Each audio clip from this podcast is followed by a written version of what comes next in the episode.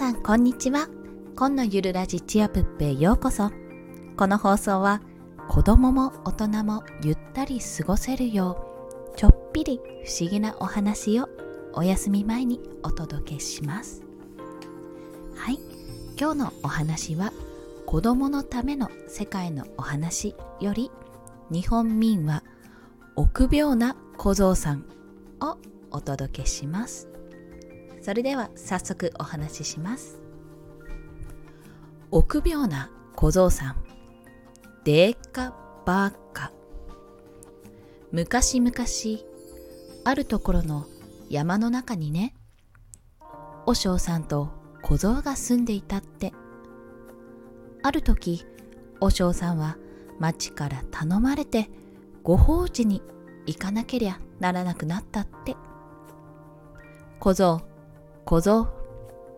わしは23日帰らんかもしれんからね。よーく留守をしとけよ。和尚さんはそう言って出かけて行ったって。さあ小僧さんは大の臆病者だから。和尚さん早く帰ってこないかな。って昼間からビックビックしていたけれども和尚さんは言った通り帰ってこなかったって。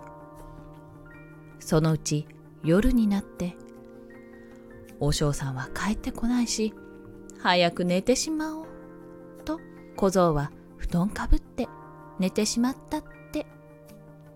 すると夜更けに遠くの方から「でかばか歯が一つ。後ろにま草一つある。小僧小僧いたか?」という声が聞こえてきたって。小僧が「うわお化けのやつ来た来た」と思って黙って寝ていると「でっかばっか歯が一つ。後ろにまな草一つある。小僧小僧いたか?」声がだんだん近くなるんだって小僧は怖くって黙っていると「小僧小僧いたか?」とすぐ戸の外で大きな声を出されてしまったって小僧はもう夢中になって「はーいいるよ!」と小さい声で言うと「茶碗持ってこい!」お化けが言ったって小僧は震える手で茶碗を持ってきて「はーい!」と出してやったってすると外の方でピーと変な音がしたと思うとお化けはスーッと茶碗を出して「これ飲め!」って怖い声で言うんだって小僧は目をつぶって飲み込んだってするとそれはとっても甘かったって。それからお化けは明日も来るぞと言って帰っていったって。小僧は怖くて怖くて朝までちっとも眠れなかったってね。早く明日になればいい。早く明日になればいい。と小僧が思っているうちに明日になって。でも和尚さんはやっぱり帰ってこなかったって。その晩小僧はまた布団かぶってあいつ来ないようにあいつ来ないようにと震えながら寝ているとお化けは来ないどころかまたやってきたってね。遠くの方からでっかばか歯が一つ後ろにまな草一つある小僧小僧いたか。って。小僧はまた黙っていると。でかばか歯が一つ。後ろにまな草一つある。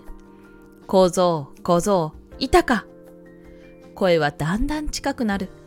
小僧が小さい小さい声で「はーいいるよ」と答えるとお化けは茶碗持ってこいって言って小僧が茶碗を出してやるとまたピーという変な音がしてお化けは怖い声でこれ飲めって言ったって。